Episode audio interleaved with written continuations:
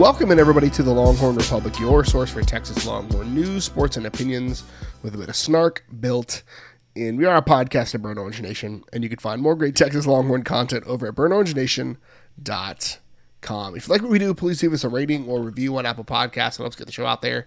Share this with your friends wherever you found it, whether it was Apple Podcast, Google Podcast, Stitcher, TuneIn, Spotify, anywhere where you find fine podcast content. You can find Kyle and myself. Connect with us on social media at Longhorn Pod on Twitter, Facebook, and Instagram, the Longhorn Republic, or shoot us an email, longhornrepublicpod at gmail.com. My name is Gerald Goodrich. I'm your host this week, like I am every week. And I'm joined by a man who is so ready to not face a purple team. Kyle Carpenter. Kyle, how are you? Uh, you know, if it's not Prince, um, I don't really understand why it would be purple. Like, I just, if it's not my my my guy from Minnesota Vikings territory making sumptuous guitar licks and soul ballads and uh, retro pop, why is it purple? Just answer me that. What naturally occurring thing in the world that's good is purple? Think about it. Grapes.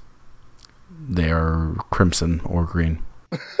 okay, I'll allow. I'll allow it. I just like grapes. I uh, went through a stage in my single life where I didn't buy fruit because I was a lonely single guy, and then like I got married and I was like, let's buy fruit, and I'm like grapes. Let's buy grapes because grapes are great. But inflation's killing me on these grapes. They're so stinky. We're not here to talk about the best fruits. We're here to talk about the best college football game of the week and college game day back in Austin to hype up a matchup of two top teams. TCU is in a like win out and you've got a shot at the playoff situation, sitting near the top of the CFP rankings. Texas um, has an opportunity to win out and make its way to Arlington for the first time in like three years ish, and just the second time since the game's been played in Arlington would be a big deal. TCU has had a bit of a schlep, a bit of a uphill fight to get to undefeated at this point in the year. Went to the wire with Kansas, trailed Oklahoma State 24 to 7, trailed Kansas State 28 to 10, trailed West Virginia 14 to 7, and trailed Texas Tech just this last weekend 17 to 13 in the fourth quarter. Uh, so this is a matchup Kyle, that terrifies me because it's a team in Texas that struggles to score in the second half, whereas TCU struggles to score in the first half. And then it flips for the second half, where TCU lights up the second half of games, and Texas can't seem to score more than a field goal in the second half of most contests. And so there is a lot to talk about, Kyle, but I'm just going to be honest. That has been costing me sleep this week. Yeah, they're like the, the upside down version of Texas. Like they have one really good half and one bad half. It's just they've they've been able to knock the uh, the other team's quarterback out in the beginning of the other half, so they can they can win it. I mean, again, Texas could have finished off any of their opponents. Any of their losses could have easily been wins. We know that TCU just made it happen. They they their close ones they won. Right, that's the difference. They each pick a half. TCU's just been able to finish it out um, because again they, they do the smart thing where they knock the other quarterback out in the first half. Um, I, I, say that half kiddingly, but um, yeah, I mean there's a lot to fear here, knowing that each of these teams has a reputation. For Texas, it's to fold, and for TCU, it's to strengthen as the game goes on.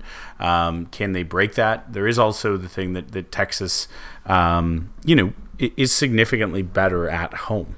Like most of their struggles have been on the road, especially in the second half.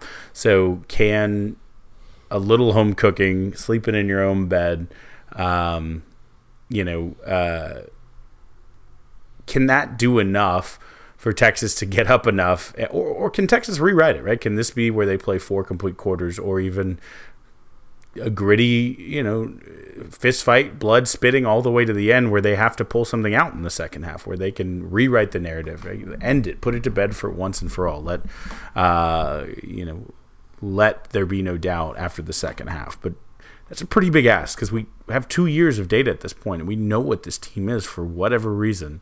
Um, if the, if they try this the, the, typical playbook of get up early with great play calling, foot on the gas pedal, and then just kind of ease off it, it's going to bite them, and, and and it will be we will be the eighth vic- victim to TCU. You know, uh, whatever.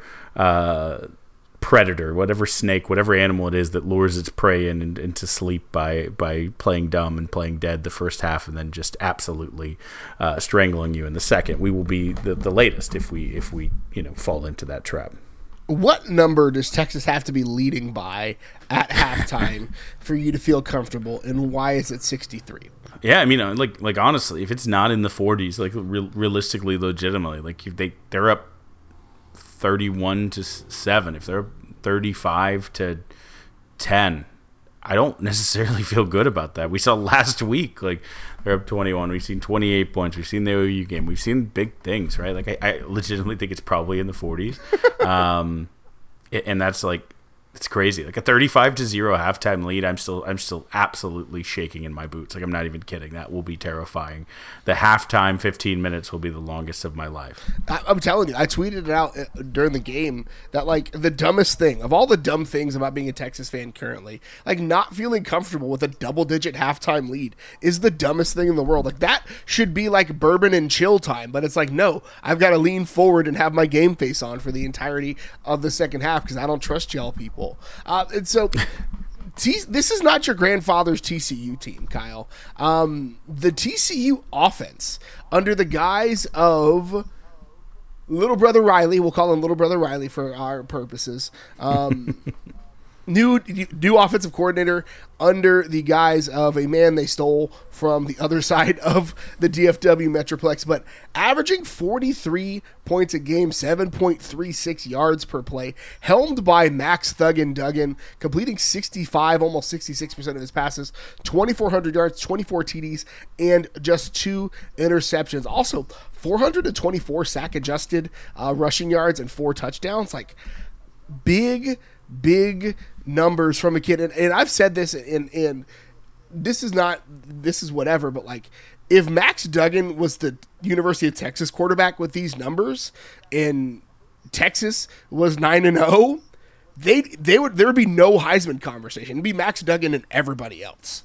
Yeah, I mean, I think the one thing is right. Like we like a Heisman that that is on a, a number one team. We like a Heisman that that their team dominates, and TCU has not been able to dominate anyone else because of that that you know aforementioned. Um, strategy of just only playing two of the four quarters, um, or, or, I guess overtime in the in the case of when they beat Oklahoma State. Um, but yeah, like they, they, didn't even dominate Colorado, who's one of the worst teams in the country and who they opened with. It was a comfortable win, but it wasn't, you know, anything crazy. They beat Tarleton, fine. SMU, their last out of conference game was close. Uh, it was very close. OU, it looked like, wow, that's a win. But, you know, we've seen what OU is this year, which, again, we shouldn't miss any opportunity to talk about the fact that what OU is this year is not good. Um, and that's beautiful. And we all love that.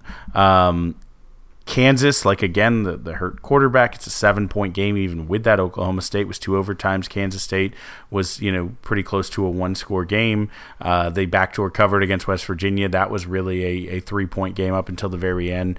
Tech ended up being a 10 point game. They're winning these games, but they're winning them close. And so, yes, Duggan looks great, and there's no doubt that he's putting up incredible numbers. The reason he's not in the Heisman conversation, not that it's correct, is because it's not the the flash to the highlight of Max Duggan making a play, and then you see a 63 to seven score for TCU, and you say, "Wow, these guys are really something." They haven't really had that yet, right? It's been that Max Duggan gets to play four quarters. Even if he only chooses to play two of them against every team, they need every yard, they need every touchdown, and so you know it's it's it's. I don't know if it's fair or it's right, but I think that's what's going on here he's good. And the Max, the other thing about Max Duggan is that uh, he always seems to save his best games for Texas. Like that is he that I don't know what it is, but when he when he sees that burnt orange Longhorn, that man uh, just goes off. And so one of the questions, one of the curiosities I have about this game uh, is is the health of Quentin Johnston, and we're still waiting to see uh, what he ha- what he has going on for that. He only played one play against Texas Tech, uh, left the game against West Virginia, but still, uh, even in spite of le- uh, leaving the last two games early, uh, is still the head and shoulders receiving leader for the Horned Frogs. 42 receptions, 650 yards. Um, he actually didn't crack 50 until week five, and then went off for 206 against Kansas and then 180 against OSU. So it's been um, a, a relatively kind of feast or famine with him. It's either like 70 yards or 200 yards. And so uh, hopefully, and maybe it's a famine week for him. We'll see what Texas does. Uh, but picking up the slack, Taye Barber, 23 receptions, 450 yards, three scores. Derius Davis, 28 for 385 and five. Savion Williams, 18, 279 and three. And the name you're probably familiar with, Jared Wiley, 12 for 136 and four touchdowns. So a lot of different receivers uh, been on the receiving end of Duggan touchdowns. Um, and this might be a weird game for that because it's currently projected to be like chilly and rainy on Saturday. So, um, but as it stands right now, looking at it, there are a lot of options that can and should scare you for Max Duggan on that pass attack. Yeah, if Quentin is playing, I'm and playing healthy, I'm I'm very scared, right? Like if even again, if, if a famine is 70 yards, uh, you know, against Texas, that means a famine's 130, because um, these teams will, will get up for Texas, but. Um, Taye Barber's not bad. He's he's quite a good receiver. Like like it, Derius Davis has done some nice things this year. Jared Wiley, you and I were two of his biggest advocates for the potential and upside that he had, just with his size as he was growing into the kind of pass catching, pass blocking, uh, run blocking kind of requirements of a tight end that, that he didn't necessarily have as a former quarterback. Just the upside there, and, and you've seen it this year. He doesn't have a punch a bunch of catches, but when he gets near the red zone, his size they take advantage of. They scheme up for, and he's had four touchdowns. So um, a lot of things happen, and that's not even talking about their backs or the legs of, of Duggan. So they can attack you a bunch of different ways with a bunch of, of weapons. Um, Duggan has not turned the ball over a ton as far as interceptions through the air. They have given up some sacks. I almost wonder if you, you know, in this game bring the pressure a little bit, like you you just say, look, the receivers are pretty good, and they're probably like TCU is a, an offense that gets explosive plays. Like they're probably going to break at least one. Like they they'll, they'll do it. Um, do we sell out and try to to get the you know pressure on the quarterback, tip balls at the line, you know, get him get him scrambling a bit, even though he's dangerous with his legs, but but just where he can't you know sit back and and, and tear us apart as even mediocre quarterbacks have done. He's better than a mediocre quarterback. We know that. Is this the week where you just see quite a bit of pressure coming? In the beginning of the season, that was those little cornerback blitzes. We haven't seen those quite as much.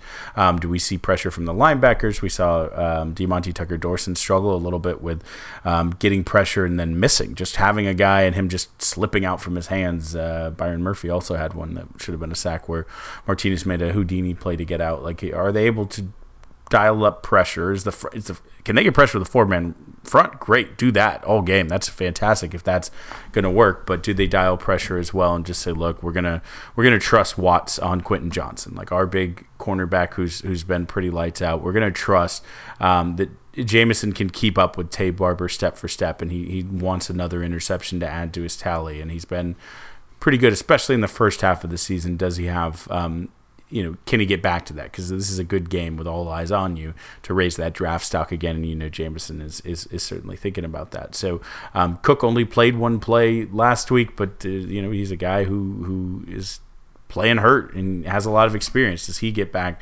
Uh, and be more available in this one and help us out there. We'll see, but I, I you know, I, I almost wonder if you just leave their receivers where they are, hope you win your matchups as much as you can, um, and and try to you know try to get the ball out of his hands in in other ways. Yeah, and I think you know we talked about it in the recap show, but part of Pete Kwiatkowski's strategy has really been to like take away what your opponent wants to do and for what it's worth, TCU has kind of become uh, a little bit more pass heavy than they have in the past. Like that's just that's just who they are, right? If you look at it, their leading rusher has 153 carries. Max Duggan has 244 uh, attempts. Now you throw in Demercado, and it's a little bit closer. It's like you know 204 versus 244 but still they they are the ratio has shifted past significantly and so um I wonder what that looks like. And again, uh, Max Duggan is one of those quarterbacks that can beat you with his feet, like I said. So,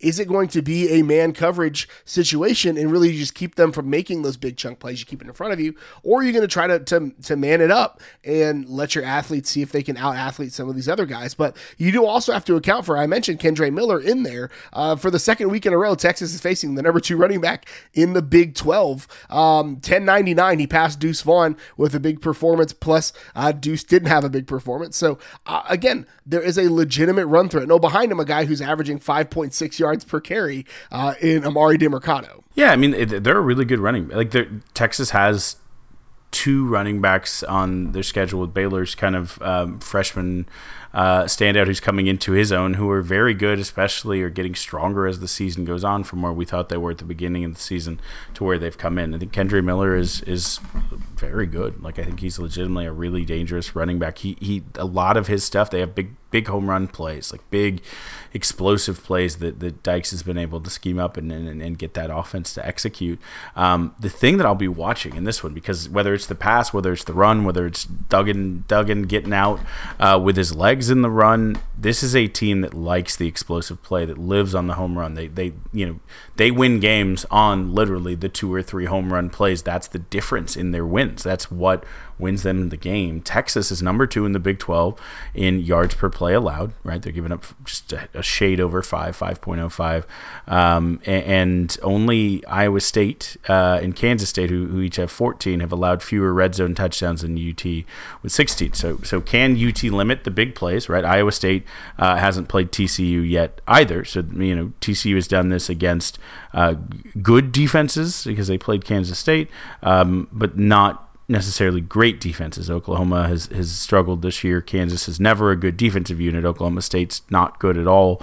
Um, and so Texas is, they have Texas, Baylor, Iowa State remaining. Um, they have a tough defensive schedule. So can Texas start the trend of TCU has to play some good defenses who are going to hopefully be able to limit those big plays. And again, when you look at Iowa State and, and, and, and, Texas, they've been pretty good at bend, don't break football and not giving up uh, the touchdown. You saw Texas do it against Kansas State. Like if you go for it on fourth down, te- Texas made a big stop. If you know you get there and you say, "All right, I'll settle. I'll take the field goal," that's a win for Texas. So can Texas bend but not break? Can they give up you know chunk plays? Like there was a Malik Knowles 62 yard catch, I think, uh, in, in the last game, but I think they got a field goal on that drive. Like, or actually, that may have been the drive when they had the, the fourth down stop in the in the red zone. Like, can they stop the big play from becoming the home run play and then shore up and, and hold them to a field goal or make them go for it on fourth and maybe get a stop? Like, can Texas bend, not break, and, and can Texas continue to keep things in front of them against a TCU team? That doesn't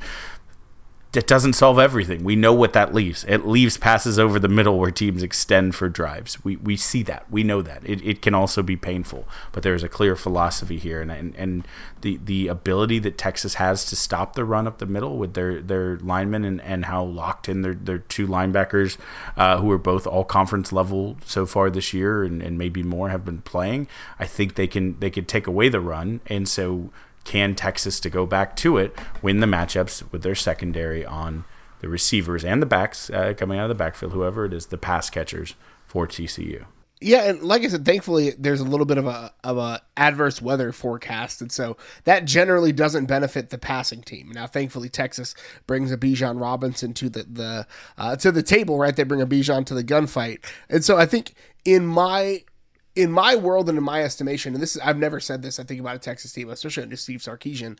If this becomes a ground and pound situation, a grinded out game, um, much like we saw last year against TCU, I'm I'm gonna take the team with Bijan. I'm not saying that's going to be the situation. I'm not saying that that's, but like generally speaking, when that is the mode of the game, I'm gonna take the guy that could take that can take a, a, a one one inch hole and turn it into six points uh, in that situation. It's like that to me um, is an equalizer for Texas, a little bit for the weather, but it this is an explosive TCU offense like we haven't seen in a very long time, and it, it's just for, for lack of a better term, it's scary.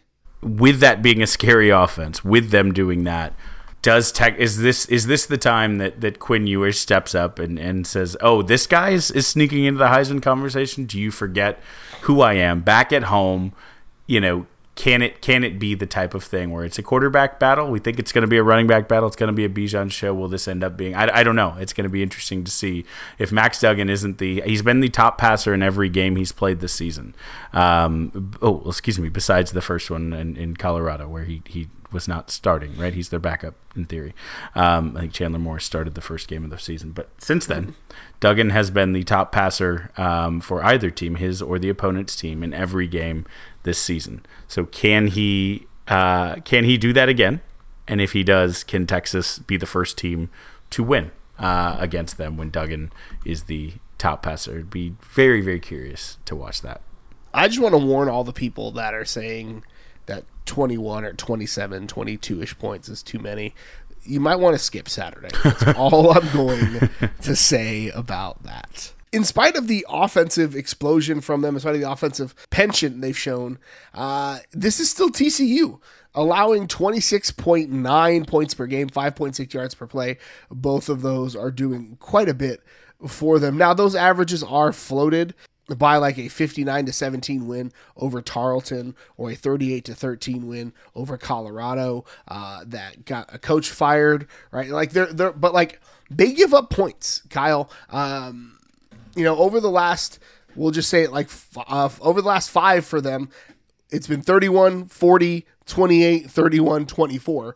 And so like can Texas get one or two stops, again, the offense reward them, right? It's a defense led by its linebackers, uh, Johnny Hodges, uh, Jamoi Hodge, and uh, D. Williams are one, two, and four on the tackle list with Hodges with 55, Hodge with 53, and D. Uh, Winters with 43. Winters leads them in tackles for loss and sacks with nine and a half and six and a half, respectively. And, and again, for me, the defense has been good about coming out of the locker room at halftime and getting a stop, right? PK and his staff have been doing a really good job of scheming and playing chess at halftime, whereas the offense has been out schemed um, and out scripted in basically every game we've seen this year. And so it can the defense against probably the most potent offense they're going to see for the rest of the year, if not all year, uh, looking backwards, like can the defense do that again? Gerald, I will give you an acronym, and you tell me if you understand my answer to that question. Texas is going to play gap football. That's an acronym. Do you know what I'm saying when I say gap football? So not like actual, like not like actual gaps, like on the line. No, I'm too cheeky for that. I got nothing. Gary Allen Patterson. Gary Patterson. We're gonna play gap football. We are gonna play. I, I have I have said before that I think spite is the strongest human emotion. I think many of our greatest feats have been because of spite. A, a lover scorned, a uh, you fired me, I'll show you. Um, you know, it, it is an intense and incredible uh, motivator of, of humans. Not always the most healthy, but it is intense and it is powerful. And Gary Patterson is a petty, petty, petty, petty, petty, petty man. We know that Gary Patterson used spite to get up for the Texas game every year. That was a big thing for him. That was pretty much what he anchored his season around. He never hid that. He, he admitted that. He said that. Guess SMU was, I guess, kind of a rival, and especially later in the career, yeah, we pay some attention to them. But the biggest game on their schedule was Texas. Everything that he did was about beating Texas. He recruited against Texas. Everything that he did was in comparison to Texas. He hated us. And he had good success because he, he really schemed to beat us. I can only imagine that from the day Gary Patterson was fired, he started planning about how he would beat TCU the next year. Then he was hired at Texas, um, so he then had a place to put that in practice. Like some people said, well, Patterson had the scheme for the Alabama off. Eh, yeah, sure, sure. I'm sure he thought about Alabama. But you know, even if that was his assignment, at night he was going home and sketching up TCU plays. He wants to beat them so badly. He wants to embarrass Max Duggan. He wants to embarrass Sonny Dykes. He wants to embarrass their athletic director. He wants to embarrass the kid who poses next to his statue out in front of the stadium so badly. Anything that has to do, and he's he, he you know he, loves the boosters over there. Whatever. He's he's supposedly a nice man outside off the football, but um, he not this week. Not this week he is absolutely going to be like a horn frog shooting blood out of his eyes uh, to to win this game. Like he he he is the secret weapon, honestly. Like how do you stop Max Duggan and that good running back and, and a running game and, and some some talented weapon? Well, Gary Patterson. Like again, Pete Kwiatkowski is our defensive coordinator. He's gonna you know have the, the bones of this, but the, the the freestyle, the little jazz freestyle, the you know. Um, the Charlie Bird Parker of this of this game is going to be Gary Patterson. He's going to be playing the beautiful notes in between uh, PK's PK's steady bass line. Like this is this is Gary Patterson's time to shine, and I'm I'm honestly pretty excited. We have been very openly anti like when t- the defense plays good air quotes to people's expectations, it's Patterson. When the defense plays bad air quotes according to people's expectations, it's been PK. I would not be surprised if Gary Patterson hasn't talked about a game plan until this week, right? Like whatever his he, he has, right? But like whatever his responsibilities are, he has probably ratcheted them up. So yeah, so we ended up back on the defense because well, um the defense, let's just be honest, has been um, the more consistent unit, we'll say, from week to week. We got to talk about the Texas offense. Again, this is going to be for me like, can the inside of the Texas uh, offensive line get to the next level? Put a body on a linebacker and create some space for Bijan Robinson, right? And not can they hold up at the point of attack in order to do that? Can they convert on their double teams and use that as a double team off to the second level to give Bijan some space? That is the thing and the question that I think I have for this Texas offense. And it seems like the offensive line is improving, right? But even in the last game, we talked, and I feel like I jinxed it. We talked about how good Christian Jones had been um, up until that point. Like the Kansas State game was not a good night for Christian Jones. Um, how does he rebound? How does a guy like Hayden Conner, who made himself on a Sports Center highlight uh, by running out in front of Bijan like a massive ginger freight train, um, like how does I guess space shuttle? He's a space guy, so out in front, uh, rocketing in front of Bijan like the space shuttle. There we go. Um, like, how do those guys hold up this week, and can they uh, create enough space? And again, this might be a grinder game based upon what the weather is. Like, can they hold up? Can they create enough space? Can Texas grind this one out? And and I would even love to see Texas do that if the weather's nice and limit TCU's possessions.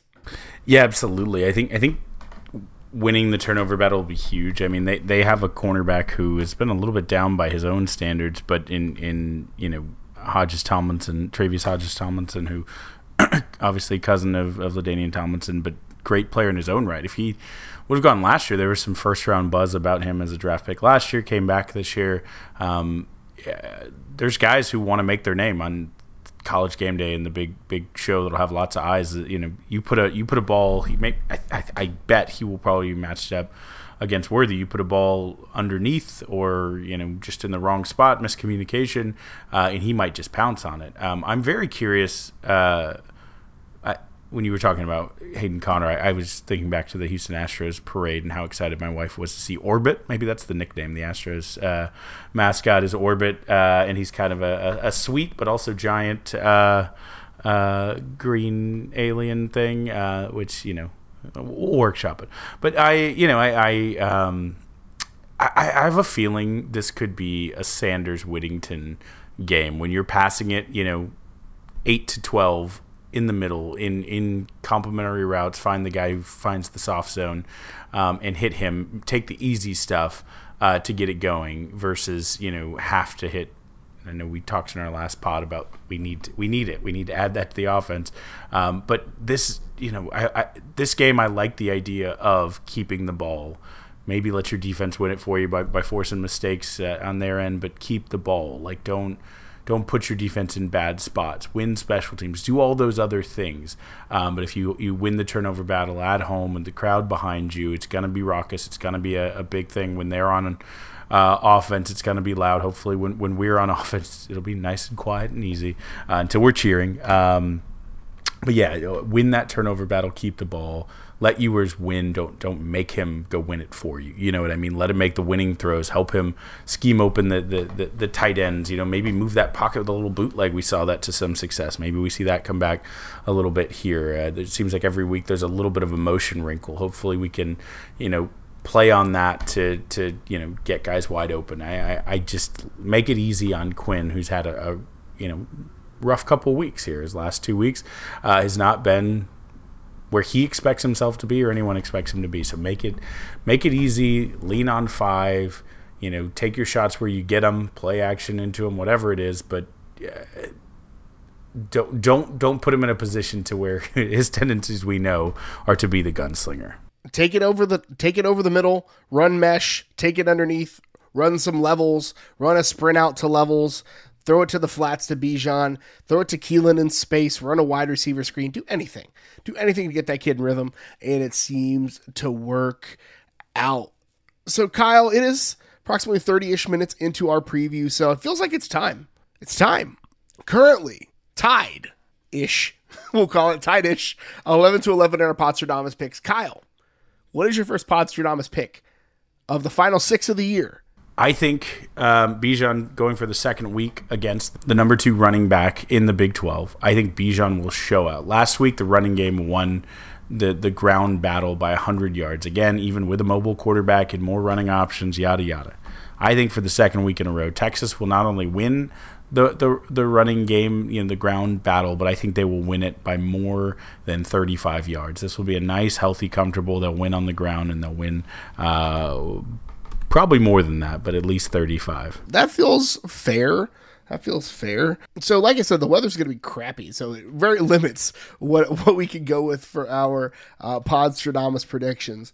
But we mentioned it in the Tuesday show that Ja'Tavion Sanders is about 188 yards away from setting the single season record for a tight end. And I think Ja'Tavion Sanders is going to have 70 receiving yards in this game. I like it. I like it going right out there. Uh, that's a that's a good healthy number. Um, I think I like that. If he if he gets greater than 69 i think that's it's, it's going to be a nice day for everybody on the offense um, Gerald on the defensive side of the ball I like what we were just talking about. Again, the combination of between Gary Patterson revenge and uh, needing to, to win the turnover battle, have more possessions, have more uh, chances for the you know two dangerous offenses. Let's make it the Texas offense uh, that has the ball more. So uh, I think Texas wins the turnover battle. That's a bold one. TCU has not lost the turnover battle yet this year. I appreciate. They haven't lost a game yet this year, Gerald. We're talking about winning strategies here. This one's going to be for all of the folks that I told to stop listening to the podcast earlier because it's going to be a high scoring game. But I think Texas holds TCU to less than 50% on third down conversions. They have been a shockingly not great third down team this year. I like it, Gerald. I like it. Fifty percent. Yeah, le- uh, fi- fi- yeah, less than fifty percent. So if they go for fifty percent, I lose, but less than fifty I percent. like how you set the Vegas line there. It's important. Okay. Yeah, I appreciate it. So that's it for the TCU preview. We'll be back on Saturday with our post game live stream. You can catch it on Twitter and Facebook, and we'll be back on Tuesday with our full breakdown. All right, let's take it now into the burnt orange lenses. We take a look at the world through some burnt orange uh, specs. And Gerald, we have to start with one that we didn't get to uh, formally give it its shine on Monday as we were recording. So we, we said maybe we'd forget. We're not going to forget because it was a win and uh, we blessed the mood. Minister of Culture wasn't there. Uh, but the Longhorns certainly were, especially in the, the you know stretches of, of the end of the first half and and uh, the the last half of the second half, the fourth quarter, if you will. Uh, they showed up and showed out and did what they needed to do and opened the Moody Center with a win. Uh, would have been a very embarrassing look back in the annals if uh, it was not. Uh, 72-57 over the University of Texas, but El Paso Miners. Yeah, it you know, it, Texas started slow, and you and I were kind of half half watching it because we were recording at the time. Um, but Texas like started slow and then cracked off a big run. But I think like the thing that was impressive the most to me was like I don't know if Texas has like and this is not a shot at like Marcus Carr and, and the rest of the crew from last year, but like it just like having Tyrese Hunter and, and so Jabari Rice back there just feels different. It feels like there's an actual point guard back there. And again, Marcus Carr is playing out his position last year. I think even he would admit that. And so like those two guys back there, you know, they they're they're the real deal. They're legit. Um, like adding Tyrese Hunter over the offseason was a massive, massive pickup. Um, and it hurt Iowa State, so I'm not mad about it at all. But like that to me was um, the biggest differentiator for Texas was seeing the the guard play looks legit. Like it looks like an actual like legit set of guards that can win you some games. I will say Tyrese Hunter is absolutely trying to be a villain, and I love it. It was a, a, a UT culture package they did, and and uh, one of the uh, pieces, and they they interviewed Hunter, and he basically said, "Yeah, I've never uh, bonded with a team this fast or been this close to my teammates." Basically, just like, "Hey, all of you who are still there in Ames, here's a uh, a big middle finger." But yeah, he was great. I mean, um, he, he shot well, he scored efficiently, he looked to attack, um, and I and I actually, you know, the biggest thing we talked about in our preview and watching uh, in this game as we came in is what that offense would look like with Carr and Hunter and probably Rice. You know, there's a three guard look, but especially Carr and Hunter as your two guards, your two ball handlers, and can they be interchangeable? And there was a lot of times that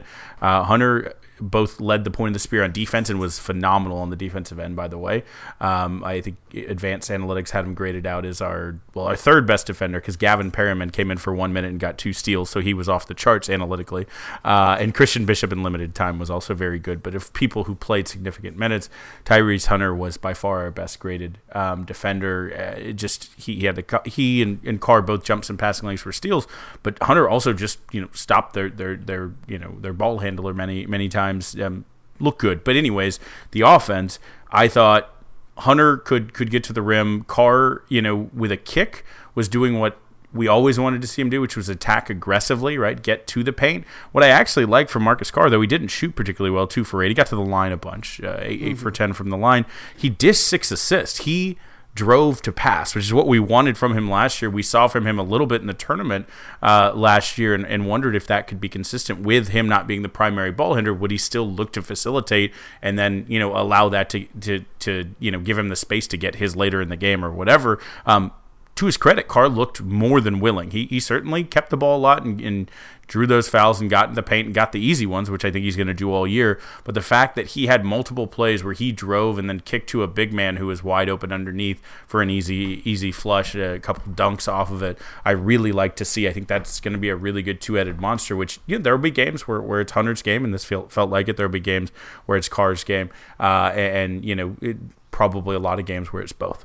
I'm so excited to see Chris Beard slow down an offense that looks so good in the transition. Like that's my favorite thing I'm gonna watch this season is Chris Beard suck the life out of these kids who can run and like some of the best offensive possessions were where Texas was actually moving. Now that being said, when they get behind and they need to do that, that's great that they can switch it on, but I'd much rather just see them like run a little bit more and be a little looser and be a little fluid. But that's not what we hired Chris Beard to do, apparently. Uh, but a win is a win. Yeah, and, and just a couple other things. Dillon Mitchell didn't have a, a, bunch in the second half, but he has good hands. That athleticism there. He's to have some big games and some big highlights this year. I like a big man with good hands. Um, we led 16 to 1, as Gerald alluded in the fast break, but did uh, fall in the second chance point 17 to 4. That's going to be something to watch. Big men. Uh, UTEP was a big team. Uh, give uh, give UT problems and Gonzaga's and bigger. I, I, yes, and I will say though, Dylan Disu came on very well in the second half. He was our leading scorer and rebounder. He had ten points. He had three straight possessions where he had six of his points on consecutive possessions.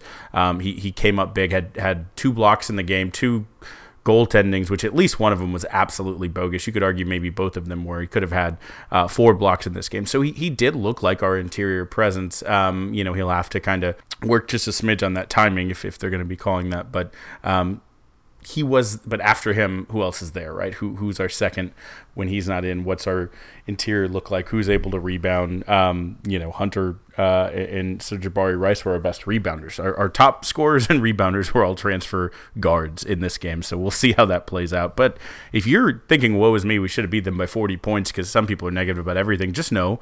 Um, there were a couple close ones. Uh, TCU preseason darling, everyone's favorite Gerald was keeping me updated as we were recording on this game too. Uh, barely, barely, barely escaped preseason number 361, Arkansas Pine Bluff.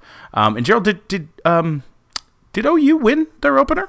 They they did not. They were the only men's and women's team playing yeah. on opening night that lost. Yeah, sixteen and one, and the one was OU. Ah, it's beautiful. And OU's uh, stadium was like one tenth filled. Um, so you know, just remember, like they are in the worst of it right now in their athletic uh, department until softball season, of course.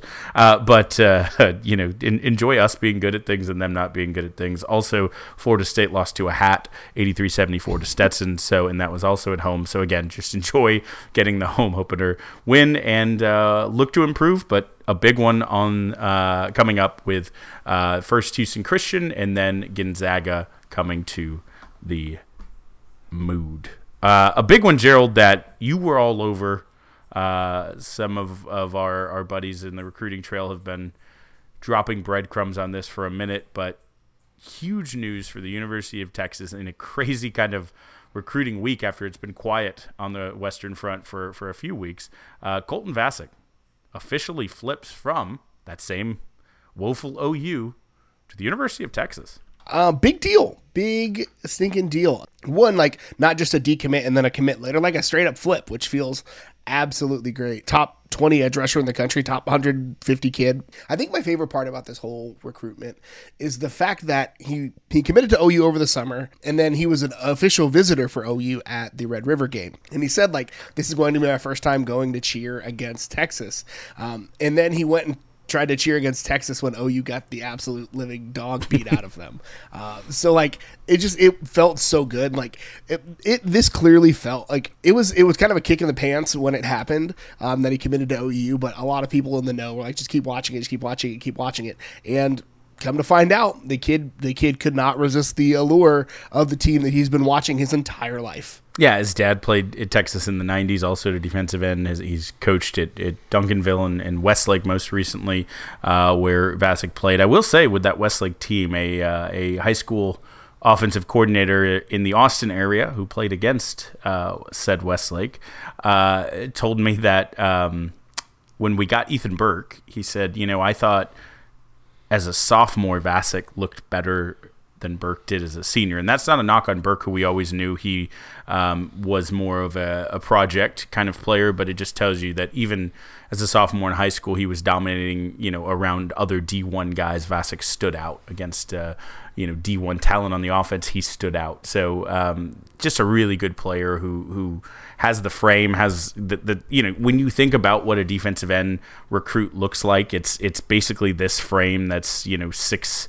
six six ish, maybe a, a, hair shy to thirty of just pure like build, uh, you know, ready to be built upon frame with a with a college strength and conditioning program, so he could really blossom into something. Uh, there, it, it looks like you know a, a great pickup for Texas. Gerald, do, do you want to just quickly? I mean, we enjoyed it. We don't always go deep into the recruiting scuttlebutt, but the, there there were some. Since this is burnt orange lenses, and we can talk about other schools in this section, there were some other slightly relevant bits of information uh, that, that that floated around the the greater burnt orange internet mainly Monday, Tuesday, Wednesday timeframe? Yeah, I mean, keep an eye out on, on who's visiting this weekend. You know, there's a certain five star linebacker that formally committed uh, to those inbreds in College Station that is no longer uh, committed to them and is going to be in town this weekend along with several other priority recruits, a couple of other Westlake kids potentially. One of them for sure will be there. One of them might be there. Um, just a, a, big deal for Texas. It's going to be um, uh, this weekend could uh, really set up well because signing day is in a month. So be excited for that. Texas currently sitting at the number three class, number two looking like it's uh, it's right in sights. Um, you know, who knows? Uh, but I, will take that. I'll take a top three class no matter where they get. I just say they got a shot at two. One's going to be hard. Yeah, yeah. Bama's Bama's real good at this uh, this game. Uh, but uh, yeah, the the uh, I won't won't say any names until things are official, of course. But just say you know uh, the Aggies, they're real mad. You know that annoying all these things going wrong, and then on top of it all, you step in an anthill and have bites all the way up your leg. so um, you know, read between. That's not even very, very subtle. Uh, between the lines there, if you will. Uh, all right, so we have uh, guys coming to the 40 acres. We we talked uh, in our preview about guys on the 40 acres. Let's talk about the alums here, Longhorn, uh, NFL Longhorns. Gerald, who you got as your your NFL Longhorn of the week? You know who it's gonna be. Cameron Dicker, the kicker. His teammates didn't even know his name. There's a video floating around of his teammates mic'd up asking, "What's our kicker's name?" The man goes around the country like a roaming, roving gunslinger, righting the wrongs and saving the teams. Two different teams, two different game winners. Like somebody just realized that this kid needs to be on your squad and keep him around. Ah, it's beautiful. I, uh, I I hope they don't. I hope literally he just he just sits in the uh, I don't know either Chicago DFW uh, you know some centrally located very busy hub airport uh, so that he can get to any just just waiting for a call Sunday morning to which game he needs to show up to in which uh, NFL city and kick game winners because all he does in his two career games is kick game winners. It's not a surprising stat, but it is a true stat that he's the first kicker in NFL history to kick two game winning field goals in the final two minutes of regulation in each of his first two NFL starts with two different teams. So it's just a ridiculous but true stat. My favorite part of the whole thing, though, was when they interviewed him and asked him what he was doing. Uh, he was planning to go to the Carrie Underwood concert Wednesday in Austin when he got the call from his agent and, you know, had a brief change of plans, went to the airport. Uh, freaking love this kid, and it's awesome. That's a great pick, Gerald. I think I'm going to go with mine, though. I, I love. Uh, the Dylan Schooler just continues to be a special teams uh, stud on on the New England Patriots, recovering a, a block punt. Um, I like I like old old consistent. Our, our guy Jordan Hicks, you know, hard to say he's old, but he's he's been around for a, a long time. Twelve tackles, ten of them solo, two pass deflections, just doing that thing right, like just just being an, an NFL linebacker uh, and being steady and consistent every week. I like that. Hope he has many, many more uh, years, whether it's with the Vikings or whoever uh, we're lucky enough to have him. Um, but yeah, we'll give it to them. Sorry, Sam Ehlinger. Um, you, you don't have a coach. You don't have an offensive coordinator. He has a coach. He's not qualified, but he has a coach. Well, yes, that's true. And and um, you know he, he whew, a guy coaching on Sundays who's uh, who, who's never coached on Saturdays or Sundays um, Has a losing record on Fridays. as a high school coach, his only experience has a losing record on Fridays. So, whew, good luck, Sam. P- please uh, stay stay healthy at least. Be safe. Uh, around the country, we'll hit some some of the the college football uh, bits. Um, Big Twelve TCU, of course, as we said, beat Tech last week. Baylor over OU 38-35. Kansas over Oklahoma State uh, 37-16. Poor poor state of Oklahoma. It's it's tough. Uh, Bedlam, I heard uh, most recently they're talking about an 8 a.m. kickoff on ESPN the Ocho. Um, but now on we'll, Thursday. yeah, right. We'll see. Uh, they both fan bases absolutely think they're going to lose that game, and I love it. I couldn't be happier uh, to see that Iowa State got their first win, 31-14 over West Virginia. Anything stand out there at the Big 12 slate you want to comment on? Um, why couldn't Oklahoma State have this meltdown one week earlier? Um, is a big question. TCU continues to get it done late. I've said it before and I'll say it again. The, it, the Black Friday game very likely is going to determine who goes to the uh, Big 12 championship game. And I I do not want to lose to Baylor. I just don't. So like we'll just that'll have to. Uh, thankfully, it's in Austin. You put that on the record in like a season preview. You've, been banging that drum for, for a while, Gerald. So good on you. Um, yeah, I, I, good for Iowa State getting off the schneid. Um, yeah, Oklahoma State, man. If we could have had a bye week uh, on in between two road victories, if we like even with our, our, our own terrible play, if their meltdown could have started a quarter sooner, uh, that would have been okay. Uh, but obviously, they aren't the Sooners uh, in the state of Oklahoma. SEC football, um, Bama lost to LSU. Uh, Brian Kelly showing that that Cajun moxie. Uh, he's made of of you know uh, bourbon, uh, hand grenades, and uh, and some recruit mama's gumbo, uh, and just absolutely went for it. Uh, ballsy call to go for two in overtime to uh, to beat Bama 32-31. and then Gerald. Florida Gators have had a rough year. It has not been the year they wanted, and Billy Napier's near one. But you know what is a a tonic for an upset tummy of a year? That's right, playing Texas A&M. It settles the soul. It soothes what ails you. 41-24 over the Aggies. Wonderful game to watch. Are you are you calling the uh, A and M offense the bananas, rice, and crackers diet? Is that what you're telling me that this is all Texas A and M is? I, like, I, I'm fi- I've been praying for their downfall for a long time, and I'm glad it's happening. like, it is it is a m- tire fire out there, and it's it, it seems like it might get worse. They only have like 13 recruits. Uh, w- we probably just took their best one, uh, as we alluded to earlier. Another, their other five stars pretty much gone. Maybe to Texas, we'll see. Uh, they they haven't got a quarterback in that class, and Jimbo is supposed to be the master recruiter. They just paid a billion dollars for the last class. All those guys are probably going to hit the portal. Guys that are still having the three week flu or something. Uh, how many weeks are left in the year? It's going to be a six week flu because people just don't want to play on that team. It's it's an absolute cesspool, and I couldn't be happier. I could not wish it on a better group of people. Um, absolute brats, Gerald. Um, bananas, rice. Uh, what is it? What's the brat? Applesauce? Applesauce. and Toast. I think tater tots. Oh, toast. um, anyways, uh, the last relevant bit. Do you know what Tennessee, Clemson, Illinois, Oklahoma State, Syracuse, and Oregon State have in common, Gerald? They all lost. All the other orange teams in the country lost, but not Texas. By God. Not Texas. They bucked the trend of keeping all, even Miami, if you want to count them as an orange team, they lost. Uh, but not Texas. Texas bucked the trend once again, zigging where everyone else zags. Gerald, uh, speaking of orange, orange and white, the Fall World Series uh, three game came down to the wire. It was closer than uh, the other Orange World Series, where of course the, the Houston Astros. In case you've forgotten, you didn't listen to the Monday podcast where I talked about being at the parade for said th- team. Houston Astros, my hometown, are, are the World Series champions, but also the returners for the University of Texas are the annual Fall World Series UT uh, game. This year they did it newcomers versus returners, and it was a shock when newcomers won the first game six to five. Returners didn't take to that too kindly. They won the second game nine to two before absolutely blanking them fourteen to zero in the Fall World Series. It's it's you know it's like it's like your kid you know accidentally uh, clocks you in, in the chin, and it's like oh okay like you know shouldn't do that to dad. I'm not gonna uh, destroy you, but in this case they, they did they destroyed him. Uh, so I, I don't know. It's the young pups have a lot of talent, and there's a lot to look forward to. But it was good to see the the the old timers uh, step again. Old timers in this case are like 21 to 22 year olds, but uh, the old timers step up and and and secure things. Now we have them come together in the spring and do that to other teams.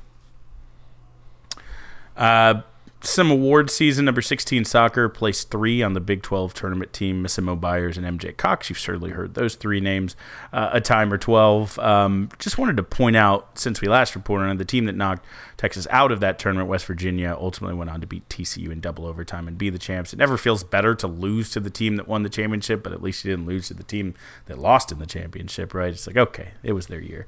Um, but all three of those will be of course playing uh, in the postseason, and uh, you know, let, let, them all go do well, right? That's that's not a bad thing. People have been sleeping on the Big Twelve this year uh, with some of these rankings and seeding, so let all three of those teams just dominate, folks. I'm not upset with that. Um, and a couple more awards. Uh, Jaylan Ford was named actually the Bronco Nagurski National Defensive Player of the Week. We knew he was Big Twelve, um, but since we last recorded, he became the fourth Longhorn to win that uh, weekly award, and JT Sanders was named to the John Mackey Award uh, semifinalist shortlist. Much deserved. Jaylan Ford probably has a he has a legit shot at winning uh, the Conference Player of the Year. So big ups to him. Exciting times. Yeah, he's real, real good. He's he's got game ending or game changing interceptions, two game ending fumble recoveries, guys everywhere doing everything, and uh, man, you love it. Like a guy who's outside. We talked about recruiting wins earlier, but a guy who's outside like the top twelve hundred in that class. That's an evaluation and a development. You love to see it. JT Sanders, by the way, fourth among Power Five tight ends with his thirty nine catches, uh, five touchdowns, also fifth amongst all FBS tight ends. So, Gerald, let's take this thing home a little bit of Godzillatron. What are you watching on your giant screen? Uh, so update: Family Night, Pizza Night, Movie Night this week was Disney's Hercules. Still slaps. Uh, ma- uh, super underrated. Like well, of like the of the Disney golden age of like the nine the late eighties, you know nineties. Uh, that's the one that I feel like doesn't get talked about enough, and like it's absolutely incredible. Uh, Go the Distance still gets me to this day. It's really awesome. Um, I don't like scary movies or scary shows, but I will occasionally catch a wild hair right around Halloween time. Um, and like the movie Constantine is not scary, but it's got scary elements. And having Peter Stormare play the devil is like perfect casting. It's incredible. Um, so watch that. I'd seen it dozens of times, but I really love that movie.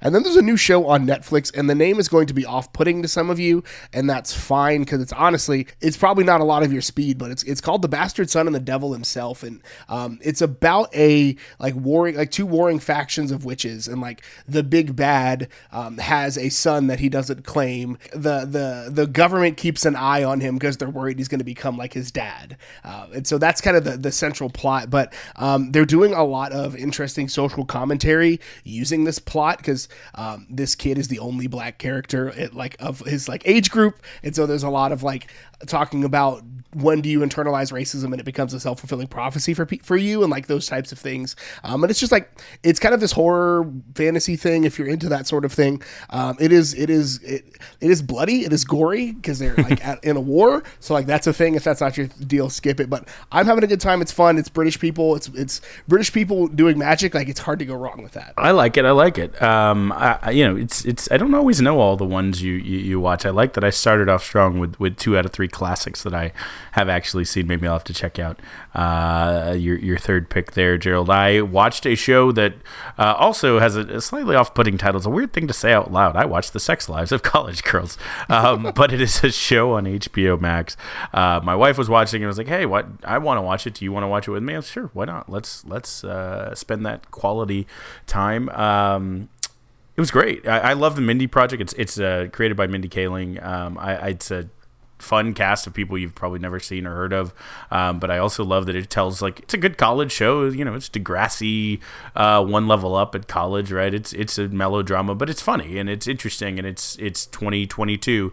Um, it's a good just college romp, right? Which there's a lot of those, but almost exclusively told from a male POV. So this was fun to see, uh, kind of with four uh, roommates who, of course, you know, come from the opposite ends of the social spectrum and, and socioeconomic spectrum, and it's some interesting uh, dynamics and things there. Different, they're all you know mostly different races, or at least from different uh, parts of the country, and so there's there's a lot of um, eh, you know interesting dynamics that they, they dive into. Again, it's very 2022 topical. Um, there's an athlete in the show and a Title IX investigation and um, a sexual harassment for a you know uh, humor magazine. Like uh, really interesting things, topical. Like you can see the the news stories that actually happened that drove these, and then also just really kind of see how it would feel to be a college student in 2022. Uh, Newsflash, Gerald, as officially 10 years old. I think we are we we've been old uh, now for a decade. Long College time. seems way different than even when we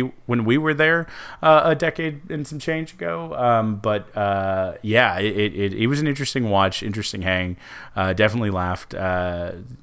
Pretty good characters. Like not a not a not a bad show at all. I, I was glad my, my wife recommended. it. wasn't really on my radar, um, but I think season one we finished. Season two, I'm sure is coming out. I don't have a look at, but I'm pretty sure I heard it's it's coming for a season two. And then the other thing uh, was net gains. This is part of being a capital J journalist of the uh, capital M media. I got a uh, an advance copy of Net Gains, which is a um, NetGains is a really interesting book from Ryan O'Hanlon, who you may have heard of. He's been um, written for some some big, you know, I think he wrote for The Ringer for a time. He's written for some big publications. He's one of America's, you know, handful of, of best soccer voices, and, and he somehow like he, he does a really good job of of taking a topic that is um, could be dry and making it not dry at all right, right? Like analytics the analytic revolution in soccer. He uses some you know american lens on some things and then looks of course at like some national things. And it's not too nerdy and analytical uh international i should say. Not too nerdy uh and analytical. It's also like well written and compelling storytelling. But again if you like data and analytics i feel like soccer was kind of the last frontier like the whole moneyball revolution in sports happened in all the major American sports, and then soccer was like five or ten years later, and they're really seeing it both at the national team level, at, at you know the the international uh, various international leagues, and in America we're certainly seeing it, and, and it's in its infancy, but it's really a fascinating read. Um, and again, if you like the the any of the analytics revolution, if you like the Moneyball, if you're a Daryl Morey guy, if you like the Sloan Sports Conference, if you like soccer just generally, it helps explain where the game has gone and honestly where it's going. Um, so it was a really uh, great read. Um, haven't finished 100% of it yet, um, but certainly will because it's hard to put down. Um, I just can't recommend it highly enough. So go out and check out Ryan O'Hanlon's net gains. Uh, definitely will have to. And that's all we've got for you this week. Kyle, where can the good folks find you on the internet? Oh, you can follow me on uh, Mastodon at, I'm kidding. You can follow me on Twitter uh, at Kyle Carpenter. You can follow me uh, on uh, the Texas Pregamer Twitter account at Texas Pregamer. Follow me on Twitter. I'm at GH Girdridge. Follow the show on Twitter at Longhorn Pod. You can also catch me doing a preview with our friend Melissa Triebwasser over at Frogs today. We did video. You can see what my face looks like. So uh, if that's something that's down up your alley, uh, check us out over there. Thank you so much for tuning in again this week. We'll be back on Saturday post game for our live stream, and then obviously Tuesday with our full game recap. Thank you so much, and until next time, hook 'em. Hook 'em. Texas never loses twice on game day in the same season.